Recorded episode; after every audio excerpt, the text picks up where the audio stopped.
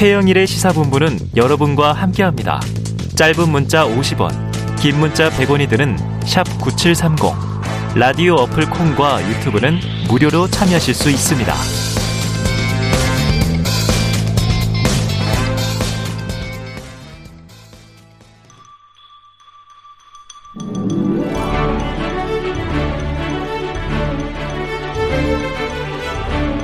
네, 매주 화요일 여야 정당 출입 기자들과 정치권 취재 이야기, 특히 뒷이야기를 아주 재미나게 듣는 불사조 기자단이 마련돼 있습니다.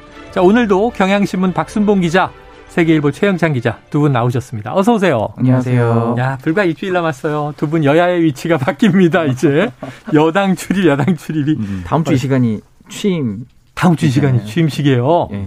어, 그렇구나. 이제 아, 전 헷갈릴 것 같은데. 야당 출입 박순봉, 여당 출입 최영창 이러다가 잘해야 될 것 같습니다. 네. 자, 오늘도 뭐 뉴스가 쏟아지고 있는데 먼저 요거 한번 저 박 기자님께 여쭤볼게요. 김인철 교육부 장관 후보자 오늘 오전에 결국 자진 사퇴를 했어요. 윤석열 내각의 첫 낙마인데 네. 이런 경우에 보통 지명 철회냐, 자진 사퇴냐 스스로 물러났는데 좀 결정적인 이유는 뭘로 보세요? 그 결국에는 제기된 여러 가지 의혹들 때문인데요. 네. 이제 의혹들이 연이어서 이어졌고 사실 그 의혹들 중에서 좀 중심적으로 볼 거는 아무래도 소위 말하는 아빠 찬스라고 하는 그런 내용을 좀 집중적으로 봐야 네. 될것 같아요. 네. 그러니까 국민의힘 내부에서 봐도 이 김 후보자에 대해서 혹은 또 정호영 복지부 장관 후보자에 대해서 좀 부담을 갖고 있는 음. 의원들이 많이 있거든요. 근데 이제 그 문제가 뭐냐면 소위 조국 전 법무부 장관한테 제기됐던 문제랑 비슷한 뉘앙스를 풍기거나 또 비슷한 이미지를 주는 그런 종류에 대해서는 좀 많이 부담들을 갖고 있어요. 그래서 뭐 네. 대표적으로 이 김 후보자의 딸이 풀브라이트 동문회 회장 있을 때 네. 이제 자신이 회장 있는데 딸을 뭐 장학금 네, 뭐 네. 2년 동안 뭐 1억 정도 줬다 뭐 이런 얘기들도 있고 하여튼 이런 식의 아빠 찬스라는 의혹들이 좀 결정적으로 영향을 준 걸로 보이고요. 그리고 이제 아무래도 구조적인 이유도 있습니다. 지금 윤석열 당선인 소위 일기 내각에서 아직 사퇴한 사람이 한 명도 없었잖아요. 네. 근데 지금 청문회 주도권은 사실은 민주당이 완전히 가지고 있죠. 왜냐하면은 한덕수 국무총리 후보자의 그 인준, 즉 국회 표결의 결정 결정권을 가지고 있잖아요. 의석수가 많기 네. 때문에. 그런데 이제 역대 정부의 초대 장관들, 그러니까 일기 내각 살펴보면은 제가 생각나는 것만 대략적으로 이렇게 기록을 해봤더니 이제 이명박 정부 때도 일기 내각 때는 세 명이 낙마했거든요. 네. 그리고 박근혜 정부 때도 문재인 정부 때도 마찬가지입니다. 특히 박근혜 정부 때는 총리 후보자가 낙마를 했었고요. 아, 문창극 그랬죠, 후보자가 그랬죠. 그러니까 적어도 세 명 정도씩은 낙마를 했는데 음. 더더군다나 압도적인 여소야대 국면이잖아요. 음. 총리를 원하면 민주당이 낙마시킬 수 있는 국면. 그러니까 윤석열 이 당선인 입장에서는 결국에는 한두 명 정도는 당연히 내줄 수밖에 없는 선택을 할 수밖에 없는 시점이 됐다라는 거죠. 이미 네. 이제 청문회가 진행이 됐기 때문에.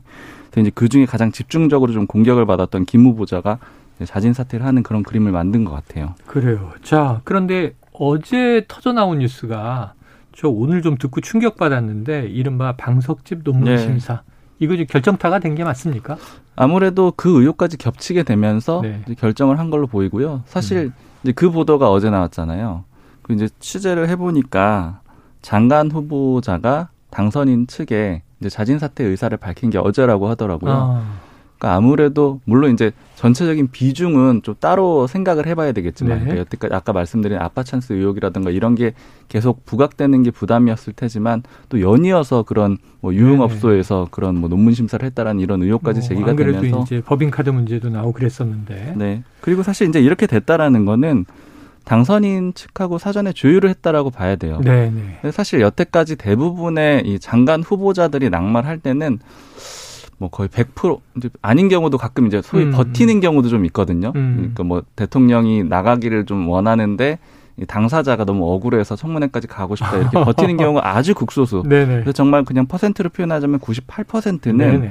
조율하고 나가는 거거든요. 그러니까 음. 소위 뭐 당선인 내지는 대통령이 이제 좀 나가줬으면 좋겠다 이런 식의 의사를 전달하는 경우도 있고요. 네, 그래서 네. 이제 이거는 그런 사례로 봐야 될 것 같습니다. 또 뭐 당선인이 직접 연락하지 않아도 주변에서 그런 압박을 네. 적절하게 또 조율을 하겠죠. 알겠습니다. 자, 그런데 지금 이제 김인철 장관 후보자가 먼저 낙마한 건 약간 의외다. 이렇게 보시는 분들이 그동안 언론의 뭐 대부분을 점유했던 것은 정호영 보건복지부 장관 후보자란 말이에요. 네. 그러다 보니까 지금 오늘 청문회 중인데 최 기자님. 네. 정우 후보자는 어떻게 될 것 같으세요? 아, 이거는 뭐 예측할 수가 없는데 본인은 본, 인이 굉장히 지금까지도 당당한데 뭐 후보자도 계속 강행을 할 것 같긴 한데 네. 오늘 일단 좀 봐야 될 것 같아요. 근데 어떻게 나올지가 관건인데 음. 근데 김인철 후보자가 저런 이유로 어쨌든 사퇴를 했으면은 본인도 어 본인이 그때 기자회견까지 열었지만 오늘 할 말을 좀 하고 싶은 게 말이 더 있으면 다 한 다음에 네. 깔끔하게 물러나는 것도 방법이라고 보거든요. 어, 청문회까지 하고. 네. 왜냐하면 지금 정, 그 민주당이 어, 어, 계속 버티네. 약간 이렇게 보고 있어요. 네네. 그럼 뭐냐면은 근데 지금 논문 아들 논문 문제가 계속 더 커지고 있는데 어. 수사 의뢰를 계속 가고 있고 지금 고발도 심지어, 한다 네 그리고 대구 쪽 경찰은 이미 움직였고 어. 자칫 이러면은 또 제2의 조국 전 장관 집안처럼 될 수도 있는 우려가 바로, 있어요. 바로 그냥 비교가 됐잖아요. 네. 초기부터. 그 지금 저는 오히려 김인철 후보자가 참 영리하다 이렇게 보는데 아, 청문회 안 하고 이 정도면은 이제 가족 더 뭐 수사까지 안 가고 그냥 여기서 끝나죠. 네네네. 뭐 장학금 네. 토해내거나 이러지 않고. 네. 근데 정호영 후보자가 계속 끝까지 간다 이러면은 네. 일이 더 커질 수도 있어서 본인이든 저기 대통령 후보자든 한번 이거 또 이걸로 청문회 이후에 한번 이 내용을 토대로 여론조사가 나오지 않겠어요? 음. 근데 그런 걸로도 아마 좀 결정을 할 수 있지 않겠냐 이렇게 전망. 지금 얘기를 들으니까 박 기자님 네. 지금 국민의힘 내부에서도 정호영 후보자에 대해서는 야 이거 지방선거에도 악영향 주고 또 새 정부 초기에도 나쁜 영향 준다 음. 부정적인 여론 커진다라는 우려가 있었다고 하는데 조금 전에 김인철 후보자는 어쨌든 어제 당선인 측과 교감이 있었을 것이다. 네. 조율했을 것이다. 아, 교감이 그럼, 있었다고 해요. 예, 그럼 네, 정호영 후보자는 지금 당선인 입장은 그동안 공식적으로는 청문회까지 보고 결정하겠다는 입장인데 40년직이 아니다 이런 얘기도 했었잖아요. 네. 어떻게 될 것 같으십니까? 사실 당에서 굉장히 좀 까다롭게 보고 있는 거죠. 음. 왜냐면은 윤석열 당선인의 40년직이 친구로 알려져 있었고 물론 이후에 당선인 측에서 네. 거리를 뒀지만 뭐 아니었다 뭐 이렇게 평가를 하긴 했는데 어찌됐든 간에 당선인의 입장이 좀 뚜렷한 거잖아요. 청문회까지는 가자 이런 입장이기 때문에 사실 그래서 이 문제를 공개적으로 제기했던 김용태 최고위원 같은 경우에도 네네. 그런 얘기를 했거든요. 그 의원들이 좀 나서서 공식적으로 문제 제기를 해달라 이렇게 얘기한 의원이 두 명 정도 있다고 본인한테 얘기했다고 제가 이제 전화를 해서 어, 들었었거든요. 어, 그러니까 그만큼 의원들 입장에서는 공식적으로 나섰다가는 아무래도 당선인한테 찍힐 수가 있고 그 얘기는 네. 즉 당선인이 그만큼 청문회까지는 좀 지켜보자 이런 네, 입장이기 네. 때문에 그런 상황이 좀 당에서는 다루기가 까다로워진 음. 상황이고요. 그 결국 이제 변수는 이런 거일 것 같아요. 청문회까지 가서 보자라고 했잖아요. 이제 청문회에서 추가적인 의혹이 더 큰 게 나오느냐. 음. 그러니까 이게 나오게 된다라면 어떤 것이 나오게 된다라고 하면은 낙마 가능성이 굉장히 높아질 수가 있습니다. 왜냐하면 당내에서 반발 여론이 더 커질 수가 있고요. 음. 그 당선인도 당초에 청문회까지 보고 거기서 판단하자라는 그런 입장이었기 때문에 이제 그리고 또 특히나 이제 문제는 이거잖아요. 한덕수 국무총리 후보자의 인준안이 걸려 있잖아요. 네, 그렇죠. 그러니까 정호영 후보자를 내줄 것이냐 말 것이냐. 어. 근데 이제 국민의힘 입장에서는 내주면 그렇다면 한덕수 후보자를 지킬 수는 있는 거냐. 이제 이런 음. 고민들이 계속 돌아갈 거거든요. 네네. 그러니까 그런 변수들이 같이 좀 갈 것 같은데 또 어제 저는 그냥 개인적으로는 국민의힘이 지방선거 로고송 내놨어요. 아, 네네. 근데 이제 그 중에 제목 하나가 좀 인상적이라더라고요. 예. 발목을 잡지 마. 이게 제목이 하나가 있더라고요. 지방선거 로고송이. 네, 이게 이게 결국에는 프레임 싸움이라는 겁니다. 그러니까 모든 아, 게다 하나로. 노래인지 궁금하네요. 네, 하나로 다 환원이 되는 거죠. 결국엔 국민의힘도 장관 후보자를 낙마시키는 거는 민심에 달린 거고 어. 그 민심이 조만간에 숫자로 나오는 게 지방선거잖아요. 네네. 그러니까 그걸 염두에 두고 서로 간에 이런 프레임 싸움을 계속하면서 해도 될까? 네. 버텨도 될까? 혹은 뭐 낙마를 시켜야 될까? 이런 네. 변수들이 계속 조정이 될 것 같아요. 자, 정호영 후보자 지키기가 국민의힘에 도움이 될까? 이게 이제 궁금하긴 한데 지금 좋아요. 그 저 박 기자님 말처럼 최 기자님 제일 핵심은 이제 한덕수 총리 후보자 오늘 이틀째 인사청문회 아니겠습니까? 네. 그 인준 여부와 민주당 어느 인사도 저희가 인터뷰를 해보니까 공식적으로 그렇게 대놓고 얘기하진 않아요. 네. 하지만 결국은 낙마 대상자와 인준을 같이 연결시키는 이 지렛대 역할, 지렛대 전략으로 가고 있다. 이게 민주당의 전략인 건 사실 아니에요?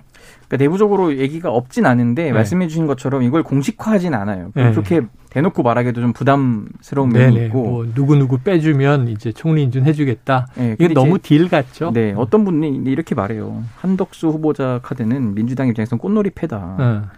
네. 뭐 이걸 쥐고 있는 상태에서 다른 걸 또 얻어낼 수도 있는 거고 음. 누구 누구 더 낙마해야 되는 거 아니냐 이런 식으로 나오기도 하고 여차하면 그냥 낙마시킬 수도 있습니다. 네. 지금 그런 상태여서 꽃놀이패는 일단 쥐고 있어야 더 힘을 발휘하기 때문에 네. 이걸 먼저 일찌감치 낙마에 시켜버리면 카드가 없어지거든요. 아. 그래서 조금 더 잡고 인주는 며칠 더 끌다가 아마 본회의를 다시 일정을 잡고 네네네. 네, 그래야 네. 가능할 것 같거든요. 뭐 그래서 지금으로서는 이거를 꼭 연계시킨다 만다라고 확답을 드리긴 좀 어려운 상황입니다. 네. 그러니까 결국에는 인준 시점을 나중으로 잡아놓으면은 네. 소위 말하는 책임론을 활용해서 부결을 시킨다거나 이런 것들이 가능해지잖아요. 음. 이제 민주당 입장에서는 아마 이거는 추정인데 제가 취재한 건 아니고 협상력을 높이기 위해서는 네. 오늘 이제 부적격 의견을 낼 가능성이 높다고 봐요. 어. 그럼 이제 한덕수 후보자는 낙마해야 되는 게 맞다라는 여러 가지 명분을 계속 민주당이 쌓고 있는 그런 그림이거든요. 네, 네. 자료 제출 미비해서 청문회 한번 보이콧하고 음. 청문회 해봤는데 너무 뭐 내용도 부실하고 의혹이 많다. 부적격이다 이렇게 이제 해놓으면은 음. 국민의힘 입장에서 상당히 좀 압박을 받게 되는 그런 네, 그림이 네. 되는 거죠. 이제 그런 것들도 좀 수싸움이라고 보시면 될 것 같아요. 근데 변수가 하나 있어요. 어, 변수가 있어요? 내부 분위기가 조금 심승생숭한 게 민주당 안에서 예, 이 한덕수 후보자가 원래 노무현 정부 때 국무총리를 했잖아요. 그렇죠, 그렇죠. 그래서 민주당 의원들 개인적으로 네. 인연들이 다 하나둘씩 조금 있어요. 아하. 그래서 저, 저도 제가 많은 분들한테 들어본 건 아니지만 음. 난 개인적으로 좀 잘 아는 분이라서 이분이 참 괜찮은 분이란 걸 잘 안다. 아. 그래서 나는 개인적으로 인준의 찬성표를 던질 것 같긴 하지만 지금 당 분위기가 조금 뭐 찬성은 네. 아니다라고 비슷한 말을 여러분들이 하거든요. 네. 그러면 인준을 안 해야 된다는 분위기가 있는데 막상 표결이 이게 무기명이라서 붙이면은 어, 어. 통과되는 거 아니야 이러면은 지금 그러니까 민주당 원내 지도부 리더십이 취약한 편이거든요. 네. 아마 그 전에 딱 그 잘 조율을 해서 어. 좀 단일 대우로 가야지 안 그러면은 생각보다 인준표가 많이 나올 수도 있다. 네, 이렇게 보이는. 한덕수 네. 총리 후보자의 지인들이 지금도 민주당 안에 많다. 예, 예. 야 이런 또 취재의 결과가 나왔습니다. 그게 사실 이제 국민의힘이 원래 윤석열 당선인이 한덕수 후보자를 지명한 이유 중에 하나이기도 사실 한 아, 거고요. 왜냐하면 진보 여소, 보수 정부를 망라했다. 그렇죠. 그 노무현 정부 마지막 국무총리를 했기 때문에 네. 여소야대 국면에서 그것도 압도적인 상황에서 음. 이걸 돌파할 카드를 굉장히 많이 고민을 했던 거거든요. 네네. 이제 그게 하나 먹히는 거고 그리고 그냥 이거는 이제 그 최 기자님이 얘기를 하셔가지고 좀 생각이 나는 게 이제 익명 투표인 거잖아요. 무기명 그렇죠, 투표. 그렇죠. 이게 어떻게 반영이 될지는 사실 또 모릅니다. 그러니까 어. 예를 들자면 한덕수 후보자와 인간관계가 있어요. 그런 사람이 미안해서 이제 찬성을 해준다라고 했을 때는 이게 오히려 무기명이기 때문에 그냥 반대를 해도 되겠네 이렇게 될 수도 있는 거고 어. 그러니까 이제 어떤 식으로 좀 결과가 나올지는 또 아, 모르는 아, 무기명이라 에이 밀어주자 이럴 수도 있지만 나는 밀어줬다고 생각하겠지 그러면서 당의 입장에 따라서 반대를 할 수도 그렇게 할 수도 거니까. 있고 아니면 또 반대로 보자면 원내 지도부가 못 보는 거잖아요. 이름을. 그렇죠, 그렇죠. 그러니까 그냥 원내 지도부 신경 안 쓰고 해주고 싶은 대로 할까 이렇게 할 수도 있는 거기 때문에 네네. 어떻게 결과가 나올지는 좀 모르겠어요. 야, 무기명 투표에 또 숨어 있는 그러니까 본인이 공을 많이 들이더라고요. 그러니까 이제 청문위원이니까 김우겸 의원한테 어제 네. 18번 만에 통화가 됐다는 거 아니에요. 그 정도로 전화를 계속 시도를 엄청 많이 하고 개별적으로 연락도 많이 하고. 그러니까 음. 제가 김현장에 있는 동안. 음. 뭐 이제 어떤 특정 사안으로 공무원들에게 전화한 바가 없다 그랬더니 저에게만 18번 전화하시지 않았습니까? 이렇게 네. 얘기한 거잖아요. 그걸 공개했는데 거꾸로 어. 보면은 아, 그만큼 민주당 의원들한테 인준을 잘 부탁한다고 굉장히 많이 공을 들이고 있구나라는 아. 설명이 되거든요. 이제 청문위원이니까 이제 김의겸 의원은 강하게 얘기를 했지만 음. 다른 일반 청문위원이 아닌 의원들은 아이 한덕수 총리 후보자 우리 그도 원래 한 식구 였으니까 이런 이런 또 동정론이 일 수도 있다. 저는 이렇게 봅니다. 민주당 안에서 이러다가 통화 기록 조사하는 일이 벌어지겠어요. 넘어가야 될 것 같습니다. 자, 한동훈 후보자 청문회 법무부 장관 후보자죠. 상당히 민주당이 지금 날을 세우고 있는데 자, 원래 4일 내일 예정이었잖아요. 예. 그런데 미뤄질 것 같다. 지금 무슨 얘기입니까? 일단 미뤄지긴 했어요. 아, 미뤄졌어요? 예, 근데 일정이 나오진 않았는데 내일은 안 한다. 이게 입장이고. 어. 그 뭐 표면적으로는 증인 채택이 합의가 안 됐다 이건데 네네. 또 다른 말로는 뭐 연계 이런 말도 있지만은 음. 제가 취재를 해보니까 그 지금 이 이른바 소위 검수한박이라고 편하게 부르겠습니다. 음. 검수한박을 음. 준비하고 그러느라고 다른 상임위에 비해서 지금 청문 준비를 잘 못했다는 거예요. 네. 조금 시간을 벌 필요가 있었다. 아. 민주당 입장에서는 그런 얘기도 좀 나오거든요. 왜냐하면 한동훈 후보자가 뭐 다른 뭐 부처와 달리 또 되게 핫 이슈의 인물이고 네. 이 법무부가 굉장히 중요한 부처로 더 격상됐단 말이에요. 근데 민주당 수석실 하던 역할까지 하니까 음. 이러면은 더 검증을 철저히 해야 되는데 지금 검증을 제대로 못해서 날로 먹게 생겼다. 시간이 필요하다. 네, 그래서 시간을 좀 버는 측면의 의미도 좀 있다 이렇게 아. 보시면 되고요. 그리고 뭐 한덕수 네. 후보자와 연계도 가능합니다. 네. 네. 작전을 짜기 위한 시간이 음. 필요했다. 그런데 이제 사실 국민의힘 지지층에서 무슨 얘기가 있었냐면 한동훈 후보자를 높이 평가하는 분들은 소심파고 말도 잘하고 그러니까 오히려 청문회에서 민주당이 말로는 질 걸 이런 얘기도 했어요. 음. 어떨 것 같으세요, 전망이? 그 사실 여러 가지 당내에 지금 소위 말씀하신 이제 검수완박 음. 이 법안 이미 처리가 됐으니까 오늘로 끝났죠. 여기에 대해서 여러 가지 전략들이 있는데 이제 그 중에 제가 하나 좀 인상적으로 들었던 거 이건 여러 안 중에 네네. 하나입니다. 그게 하나가 한동훈 후보자를 적극적으로 활용하자 이런 얘기가 있었어요. 국민의힘 쪽에서. 네, 이게 어떤 얘기냐면은 한동훈 후보자가 방금 말씀하신 대로 언변도 좀 뛰어나고 그러니까 음. 말을 잘하고 그리고 이 문제에 대해서 윤석열 당선인이 너무 직접적으로 나서긴 좀 부담스럽기 때문에 네네. 물론 네. 지금 굉장히 많은 메시지가 나오고 있지만 직접 나서긴 어렵기 때문에 사실상의 이 검수안박 문제에 있어서는 윤 당선인의 대리인이다 음. 이렇게 좀 평가가 되고 있거든요. 그래서 소위 이제 당 고위 관계자가 한 얘기인데 한동훈 후보자의 청문회로 모든 관심을 다 집중을 시켜가지고 어. 혹은 한동훈 후보자라는 개인한테 관심을 집중시켜가지고 이런 표현도 쓰더라고요. 어그로를 소위 많이 끌어가지고 아. 관심을 다 가지고 가서 어. 청문회 때 한동훈 후보자가 뛰어난 언변으로 이 검수한박 문제를 반박을 하면은 어. 여론전에 굉장히 큰 환기를 해낼 수가 있다. 빅매치로 키운다. 네, 이런 얘기를 했고 실제로 어제 이준석 대표가 이제 한동훈 후보자 청문회 연기론이 나오니까 페이스북에 글 썼잖아요. 뭐 음. 별의 순간이 될 수도 있다 이런 식으로 표현을 했잖아요. 아, 별의 순간. 근데 이 오랜만에 나오는 예전에 그렇죠. 김종인 전 선대위원장이 많이 썼던 윤석열 후보에게 썼던 얘기입니다. 네, 그 이제 뭐 소위 뭐 대통령이 될 수 있다라는 그렇죠. 그런 표현이기도 하고 어쨌든 그 개인이 굉장히 커질 수 있다라는 그런 의미잖아요. 네. 그러니까 이런 식으로 띄운 건데 결국 이 얘기는 국민의힘에서도 이렇게 연기를 하는 거를 아주 강력하게 반발하지 않는 거는 음. 이런 전략이 하나 좀 반영이 된 게 아닌가 저는 해석을 하고 아, 있습니다. 판을 그러니까, 키운다. 그렇죠. 뒤로 가게 될수록 더 집중을 받을 것이고 이 청문회가 중요하다는 인상을 줄 수가 있잖아요. 그러니까 그런 측면에서는 소위 완전히 나쁘진 않다. 뒤로 밀리는 게 이런 네. 판단들도 좀 내부적으로 있는 거고 그리고 하나 이제 조금 저기 이제 그냥 민주당 입장에서 한 가지 생각을 해봤을 때 이번에 어제 청문회를 이제 기자들이 취재를 하고 하는데 여섯 개였잖아요. 음. 그러니까 국무총리 후보자랑 장관 후보자 다섯 명. 근데 이렇게 몰려 있으면 예전에 이제 국민의힘이 지금도 야당이지만 이제 본격적으로 그 문재인 대통령의 장관 인선을 검증을 할때 네. 가장 좀 싫어했던 게 날짜가 몰리는 거였거든요. 음, 음. 왜냐하면 청문회 날짜가 몰리게 되면은 여론의 주목도가 굉장히 떨어져요. 저희도 분산되죠. 그렇죠. 저희도 이게 전달을 하기가 굉장히 짧은 시, 정해진 시간 내에 한정해서 할 수밖에 네네. 없는 거잖아요. 그래서 분산 전략을 좀 많이 썼거든요. 음. 아무래도 어제는 좀 그런 점에서 한계가 있었기 때문에 여섯 명 했으니까. 네, 오히려 민주당 입장에서는 한동훈 후보자의 청문회를 확 떼가지고 집중적으로 의혹을 제기하는 장으로 만들겠다 이런 전략도 가능할 것 같습니다. 네, 4일에서 미뤄졌으면 뭐 다음 주로 갈 가능성이 큰데 검수안박은 오늘로 끝났고 국무회의 통과 여부를 오후에 봐야겠습니다만. 자, 최 기자님, 국무회의 얘기하니까 네. 지금 오늘 2시로 이제 정해진 것 같은데 네. 오전 11시에 한다고 했다가 오후 4시라고 속보가 나왔다가 막 시간이 왔다 갔다 했는데 네. 사실 지난주부터 문제였던 게 자, 민주당 지도부가 국무회의 연기를 청와대에 요청했다. 이 보도가 나왔는데 윤호중 비대위원장 어 나는 요청한 바 없다. 박홍근 원내대표 나 청와대에 연락한 바 없다. 이거 어떻게 돌아가는 거예요? 어, 지금 아마 그러니까 정확한 워딩이 음. 당의 의사가 전달된 것으로 알고 있다는 게 윤호중 비대위원장 워딩이었고 네네. 그 다음 날 박홍근 원내대표는 나는 한 적 없다 이렇게 네. 했어요. 그러니까 지금 당청 관계, 당청 소통이 그만큼 원활하게 안 되고 있다는 걸 하나 보여주는 거고. 예. 어, 두 번째는 지금 그렇다면은 그 당에서는 우리가 이 정도로 이 이슈가 워낙 전국을 뒤덮고 있으니 음. 이 정도로 지금 5월 3일에 한다는 걸 누구나 알고 있고 그럼 국무회의도 그날인데 이 정도 의향을 내비쳤으면은 청와대에서 알아서 조금 언론 보도를 통해서 좀 판단을 해줘야 되는 것 아니냐라는 뉘앙스가 깔려 있다고 보시면 되겠고요. 음.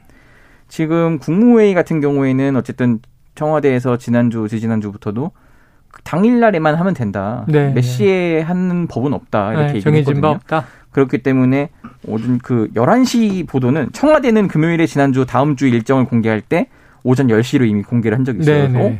조정이 안 됐네. 근데 조정 가능성은 열려 있다 이렇게 네. 얘기했거든요. 근데 근데 11시로 나온 게 국무총리실이나 장관들도 국무위원이라 참여하잖아요. 네. 11시로 공지가 나온 거예요. 그래서 어. 그럼 11시로 바뀌나 했는데도 어, 다시 그럼 어제 7시에 정정 문자가 왔어요. 총리실에서 오전 네. 10시에 한다고. 어. 또 그렇게 왔는데 오늘 아마 윤호중 비대위원장 아침에 한 거는 아마 그 업데이트가 안 된 것 같고 음. 근데 오늘 그래서 4시에 한다는 첫 그 통신사 보도가 있었는데 네. 다시 확인해 보니까 확정된 건 아니고 넉넉 잡아서 4시로 일단은 어. 수정을 좀 하려고 한다. 왜냐면은 네, 네. 오전 상황이 어떻게 될지 모르잖아요. 네, 네. 이게 만약에 토요일처럼 또 동물국회가 펼쳐질 수도 있는 거고 어. 그렇기 때문에 좀 넉넉히 4시로 생각했던 건데 의외로 오늘 간단하게 빨리 끝나 아, 뭐 버렸어요. 5분 만에 끝났어요. 네, 그래서 그러면 그렇게 뒤로 늦출 필요 없다. 요즘은 전자문서여서 아. 국회에서 이송하면 전 온라인으로 바로 이송을 해서 그냥 처리를 하면 된다는 거예요. 들고 뛰는 게 아니고요. 네, 옛날에는 그랬대요. 네. 그런데 지금 그럴 필요가 없기 때문에 그러면은 어 2시로 해도 충분하다. 오늘 또 국무위원 점심 식사가 있거든요. 청와대에서. 아, 오찬을 하고 네, 오찬을 하고 그 1시 반까지 한다는데 네네네. 30분 좀 쉬었다가 바로 2시에 공포 땅땅땅 할 것 같습니다. 아, 그래요. 지금 점심 먹고 쉬는 시간이네요. 네. 딱. 자, 앞으로 약 24분 후면 국무회의가 열리고 지금 얘기한 땅땅땅. 자, 어떻게 될지 봐야겠습니다. 자, 다음 이슈 하나 보죠. 어, 이게 지금 6월 1일 지방선거인데 의원들이 막 이 지자체 단체장으로 나가다 보니까 지금 보궐이 많이 생겼잖아요. 지금 최소 7곳 아니, 최소가 아니라 일곱 곳 확정됐습니다. 확정. 일곱 개로 확정. 네네. 자, 그러면 이게 지금 미니 총선이다 이렇게 불리는데 네. 또 출마하는 인사의 체급에 따라서 미니 대선 아니냐? 네. 자, 그러면은 박 기자님한테 여쭤봐야 되겠네요. 네. 안철수 인수위원장 다음 주부터 이제 인수위 끝입니다. 음. 그러면은 분당갑 출마합니까?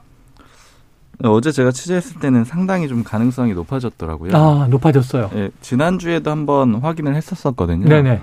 그때는 조금 원론적인 수준이었어요. 그러니까 어, 정말 검토 또안 하는 걸로 얘기했다 뭐 이런 보도도 있었어요. 네, 좀 그렇게 받고 크게는 검토를 안 하는 그런 분위기였는데 음. 일단 어제 확인을 했을 때는 이제 보도도 나오긴 했는데 그제 일요일에 장재현 당선인 비서실장이 안철수 위원장을 만났고요. 음. 만나서 무슨 얘기를 했느냐를 안철수 위원장 측에 좀 물어봤거든요. 네. 표현하기로는 이렇게 얘기를 하더라고요. 지금 경기지사 선거가 이번 지방선거 성패를 가룰 그러니까 일종의 척도가 됐는데 아, 그렇죠. 이 경기지사 선거를 단순히 안철수 위원장이 분담갑에 가서 보궐선거 한석 이기는 의미가 아니고 어. 경기 지역을 좀 총괄하는 어. 일종의 선대위원장 같은 역할로 네네. 선거를 좀 이끌어 달라는 그런 당내 여, 그 여론 그리고 요구가 굉장히 많다라는 거예요.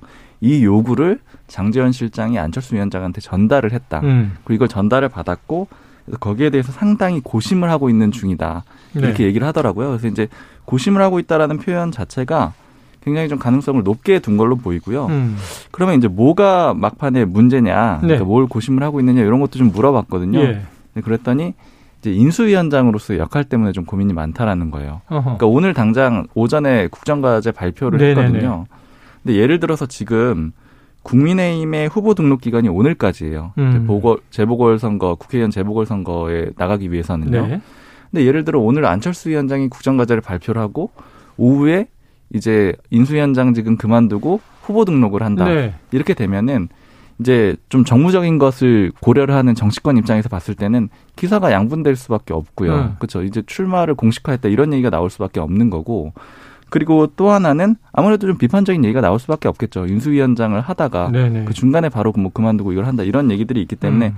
이런 거에 대한 좀 고민들이 많이 있는 거고 그리고 또 안철수 위원장 측에서 설명을 하기로는 이걸 일종의 지금 희생을 좀 강요당하고 있는 상황이다 이렇게 좀 표현을 어. 하고 있거든요. 이건 뭐 이제 그냥 표현이 그렇습니다. 꽃길이 실, 아니다. 네, 실제 뭐 그렇다라고 봐야 될지는 좀 더 봐야 되는데 어쨌든 이런 식으로 두면서 조금 더 고민을 하고 있다라고는 하는데 일단 고민한다는 표현 자체가 저는 좀 무게를 둔 걸로 해석을 했고요. 네. 그리고 또 국민의힘의 고위 관계자 중에서 이제 안철수 위원장을 좀 잘 아는 분의 말씀으로는 지금 이제 요 정도 표현이면 사실 나오겠다라는 거 아니냐 이런 식으로 좀 아. 해석을 하는 기류도 있습니다. 자, 그런데 우리가 윤심 명심 이런 얘기 하는데 제가 그냥 그동안 이렇게 들은 것은요. 정치권에서 윤심은 다른 인물이 분당갑에 나가는 걸로 돼 있는데 음. 지금 장재범 비서실장은 왜 안철수 인수위원장을 이렇게 등을 떠밀어요? 윤심이 맞습니까? 그 사실 제가 이제 지난주에 취재했을 때 안철수 위원장이 가능성이 낮다라고 봤던 이유 중에 네. 또 하나는 박민식 전 의원 있잖아요. 출마 선언 하지 않았어요? 네, 이미 출마 선언을 했고 네. 박민식 전 의원이 윤석열 당선인의 특보거든요. 네네. 그리고 캠프 때부터 계속 같이 계속 활동을 음. 해왔고요. 지금 인수위에서도 역할을 하고 있고요. 네. 그렇기 때문에 이제 박민식 전 의원을 상당히 밀어주는 걸로 저는 네네. 좀 얘기를 취재를 하고 있는 상황이었거든요. 음. 물론 이제 공식적으로 밀어주거나 이런 건 아니지만 박민식 전 의원에 상당히 힘을 주고 있다 이렇게 좀 얘기를 듣고 있어가지고 네. 안철수 위원장 가능성은 상대적으로 낮지 않겠느냐 이렇게 봤는데 예. 일단 지금 장재현 실장이 나선 것은 윤석열 당선인 본인의 뜻인지까지는 제가 알 수가 없는데 어. 그거는 이제 분리가 될 수가 있고 또 박민식 전 의원의 생각은 또 다를 수가 있잖아요. 네네. 어쨌든 윤석열 당선인과 가까우니까요. 근데 어쨌든 결과적으로는 장재현 실장은 그러면 왜 이렇게 움직였느냐 요걸 좀 생각을 해봐야 되는데 음. 이제 마지막에 이제 대통령실 인선을 발표를 할 때 결국 이제 과학수석, 과학교육수석을 네네네. 신설을 안 했잖아요. 안철수 위원장이 공개적으로 제기했던 문제를 네. 또한 번 패싱했다라고 볼 수가 있잖아요. 계속 얘기하겠다 이런 얘기까지 했습니다. 네. 그리고 또 장관도 하나도 안 해줬죠. 맞습니다. 그러니까 인수위에 3분의 1 배정해 준 거 말고는 음. 아무것도 안 해준 그림 됐어요. 그러니까 결국에는 장재현 실장 입장에서는 협상을 음. 주도했던 사람이잖아요. 아. 무언가 하나는 줘야, 줘야 되는데 그 주는 걸 이번에 만약에 안철수 위원장을 분당갑에 공천을 받도록 해주게 된다라고 하면은 아. 이 문제가 상당히 좀 부식이 될 수가 있는 거죠. 왜냐하면 음. 안철수 위원장 본인을 원내에 진입시키는 역할을 하게 되니까요. 네. 그리고 윤석열 당선인 입장에서도 뭐 예를 들어 기존의 박민식 전 의원을 뭐 밀어주려고 혹시 뭐 생각을 했을지 안 했을지 모르겠는데 네. 그렇다고 하더라도, 하더라도, 안철수 위원장을 하겠다라고 하면은 그건 네. 좀 거부하기가 어려울 거예요. 음. 공동정부 구상의 얘기가 있었으니까요. 그렇죠. 이런 점 같이 고민하는 걸로 보입니다. 자, 복잡합니다. 자, 시간이 얼마 안 남았는데 안철수 이 위원장의 분당갑 출마 얘기가 나오면 바로 나오는 게 그러면 이재명 민주당 고민 고문 상임 고문도 이번에 재보선 나오는 거 아니야? 근데 처음에는 이제 분당갑 이게 경기 지역이니까 빅매치가 되는 것처럼 얘기가 됐다가 인천 계양 얘기가 나와요. 송영길 전 대표의 자리 어떨 것 같으세요? 계양 을에 나오는 것으로 지금 가닥이 잡혔고요. 네네. 어, 변수는 당 지도부가 어떤 입장이냐 어. 이렇게 되는데 어 그런데 이제 본인이 이재명 후보가 결심을 해서 이번 주 중에 출마 선언을 공식화하면은 당 지도부가 설마 어떻게 이재명 후보가 나가겠다는데 그걸 누가 만류할 수 있겠냐 비대위잖아요 비대위 네 그런 얘기가 있어서 어쨌든 일단 지도부의 의중을 좀 봐야 될 것 같고요 어. 그럼에도 불구하고 당의 주인은 당원들이에요 당원들이 네. 지금 나와달라는 요구가 굉장히 쇄도하기 때문에 어. 지도부도 이걸 무시할 수 없고 이재명 음. 후보 본인도 무시할 수가 없고 그래서 사실 인천 계양을로 갈 것 같고 어. 어 분당갑이 왜 안 되냐면은 이제 이런 얘기를 하더라고요. 분당갑에는 지금 김병관 전 의원 이제 비서실장 국회의장 비서실장을 사퇴하고 갔거든요. 기존 당 그 지역위원장이 있습니다. 네. 그 기존 지역위원장을 밀어내고 그렇게 가는 게 대선 후보까지 했던 분이 좀 그렇지 않냐 아. 이런 얘기가 있고 개항을은 어차피 지역위원장이자 현역 의원이었던 송영길 의원이 서울시장 서울시장 후보로 나왔기 때문에 알아서 비어 있습니다. 물론 어. 밑에서 또 다른 준비하는 분들이 있겠지만 그렇다고 있는 지역위원장을 밀어내고 가는 건 아니어서 오히려 당 내부에서 볼 때는 그게 오히려 이재명 후보한테도 좀 맞는 선택이다 이런 네. 얘기도 나옵니다. 자, 4시간 전에 나온 기사는 윤호중 비대위원장이 이재명에게 보선 출마 요청 물음표 현재까지는 검토 안 해. 야, 근데 우리 최 기자님은 가닥이 잡힌 것 같다. 그러니까 이제 본인은 아마 결심을 하는 것 같고요. 본인의 결심을 굳어지는 것 같다. 이재명 후보가 나올 것 같다는 식으로 얘기를 해주고 네. 지금 전략 공간이 맡겼는데 전략 공간 위원장인 이현우 의원은 또 충분히 오, 검토할 수 있다고 얘기를 했어요. 네, 말했기 때문에 그렇게 지금 흘러가고 있습니다. 야, 이게 참 정치가 생물이네요. 또 어떻게 될지 모르겠네요. 다음 주 이 시간에 여야가 교차되는 운명의 시간.